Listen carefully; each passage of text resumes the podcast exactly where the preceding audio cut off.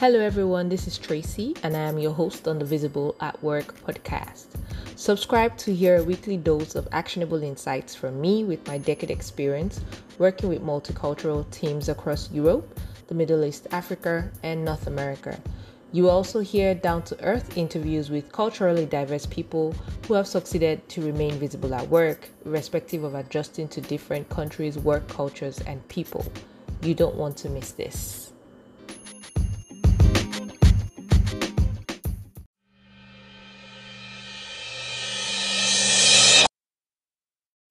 Why this podcast? What's special about it?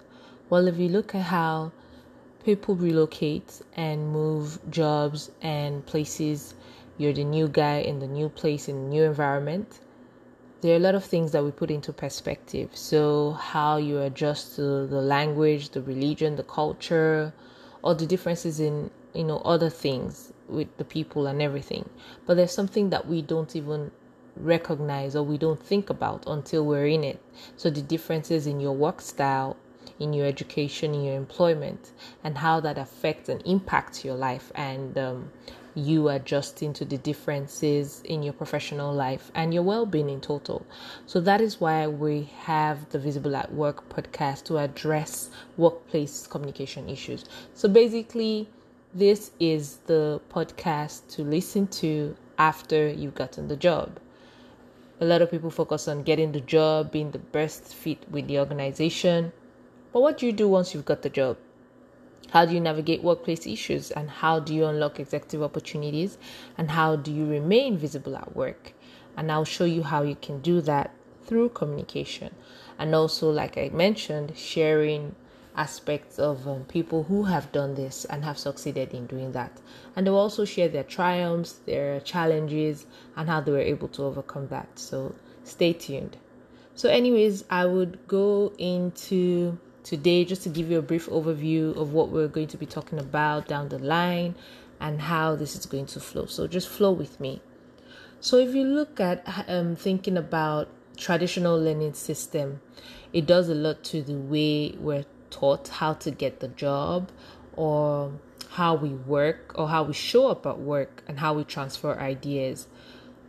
What do I mean by that? So, learning to transfer ideas is a, is a valuable skill to have, but a lot of us have not been in the environment to flex that muscle and to articulate all the mumbo jumbo we have in our head to become something of value worthy of someone's admiration or acceptance.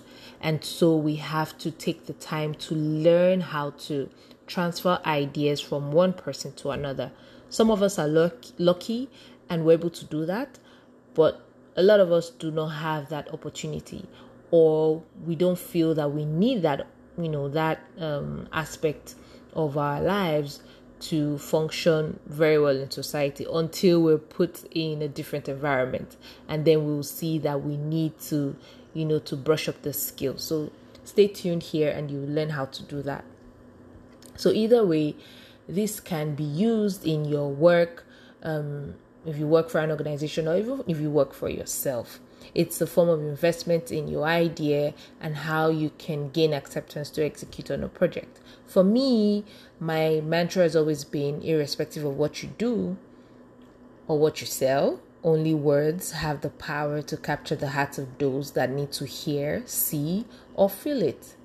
So, now going back to my talk about the learning system and school and all that, um, there are some courses that you have to do, and you're forced to take a class that makes you stand before everyone and share your ideas and it is critiqued by everyone. And you get to you know be shy and somehow overcome that shyness. And that's cool. And for some people you don't even have that chance to do that. So what do you do? You recoil into your shell when you're brought upon to stand before a large group of people or when you have to share your ideas or transfer ideas at work and this is something that you need to learn because it will help you stand out wherever you are. You also need this skill, transferring ideas, I mean, um, how to collaborate with people from other teams at work. So, not just your immediate um, colleagues that you work with, but other people that you meet on the job. And sometimes, when you do not have that skill, what happens? The feeling of inadequacy comes full force, and you remember that you never learned to do this. But the good thing is, it can be acquired. You're never too late to learn this, especially if you move to a new environment where you had to uproot yourself and now start to imbibe new cultures or new way of doing things, especially while trying to remain professional. So you might think, do I really need it? Uh, no, you don't. But if you look at the opportunities that are opened up to a lot of people that have this skill, it may not necessarily be because they have a very great idea, but because they're able to articulate those ideas and share those ideas with other people around them. And that's why more and more platforms become open to them. But for you, there's the inner struggle about being yourself, representing the idea and representing the culture that you come from, while also adopting the new work culture that you are being assimilated into and also remaining professional. So, that is what this podcast is going to be about how you can balance being one person and the other person and still not losing yourself and how you can make meaningful contribution at work and still stand your ground and still be professional and also be taken seriously. So I'll give you an example. So maybe you're in a team meeting and you're politely waiting for everyone to finish their sentences as a sign of respect. And just when you're about speaking, your team lead just stands up and says, Hey, meeting's over. Everybody, let's head back to work. Then you recoil into your shell, and that cycle continues. Obviously, you don't want that, and you want to do something about it. Just make sure you tune in every week. And each tip or each insight or an interview you would hear here can help you to overcome this doubt that you feel or this the social anxiety that you might feel on the job even though you are competent in the work that you've been um, assigned to do. And i know that for a lot of us that have come from this background you do not want to pass up opportunities.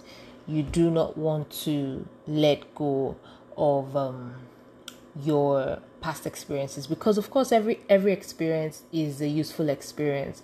No experience is wasted. And i will also show you how you can apply the experiences the stories and all of what you've learned or you've acquired over time to your present situation. So just hold on tight and make sure you also share with your friends that are also in the same um, situation and how they can also be part of this podcast. And also you you can also sh- um, share share your thoughts. Leave it leave us a voice message and we'll be glad to respond to your questions. So what would that look for for you? How would that look for you?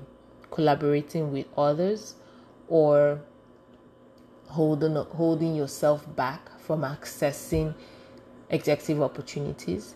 How would that sound for you? So you need to be able to know how you can articulate your goals, transfer ideas, collaborate with others, and still be your best self.